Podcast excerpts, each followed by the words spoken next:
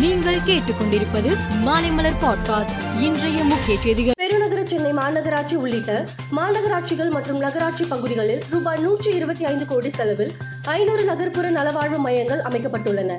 இந்த மையங்களை முதலமைச்சர் மு க ஸ்டாலின் இன்று காணொலி வாயிலாக திறந்து வைத்தார்.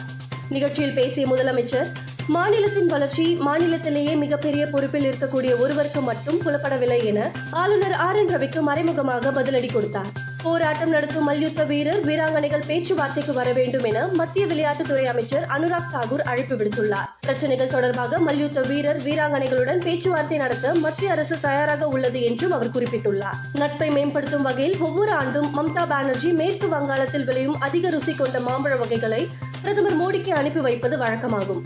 அந்த வகையில் நேற்று அவர் பிரதமர் மோடிக்கு மாம்பழம் அனுப்பி வைத்தார். நான்கு கிலோ எடை கொண்ட பெட்டியில் அழகாக அலங்கரிக்கப்பட்டு அந்த மாம்பழங்கள் கொல்கத்தாவில் இருந்து டெல்லிக்கு அனுப்பி வைக்கப்பட்டன.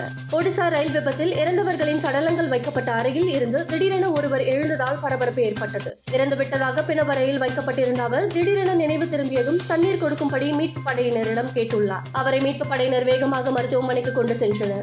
அவருக்கு தீவிர சிகிச்சை அளிக்கப்படுகிறது. அவர் மேற்கு வங்காள மாநிலத்தின் சர்னேகாலி கிராமத்தை சேர்ந்த ராபின் என்பது தெரிய வந்தது டெல்லியில் இருந்து அமெரிக்காவின் சான் பிரான்சிஸ்கோ நகருக்கு நேற்று ஏர் இந்தியா விமானம் என்ஜின் கோளாறு காரணமாக ரஷ்யாவின் மகாதன் விமான நிலையத்தில் அவசரமாக தரையிறக்கப்பட்டது. நிலைமையை உன்னிப்பாக கண்காணித்து வருவதாக அமெரிக்கா தெரிவித்துள்ளது. மேலும் செய்திகளுக்கு மாலைமலர் பாட்காஸ்டை பாருங்கள்.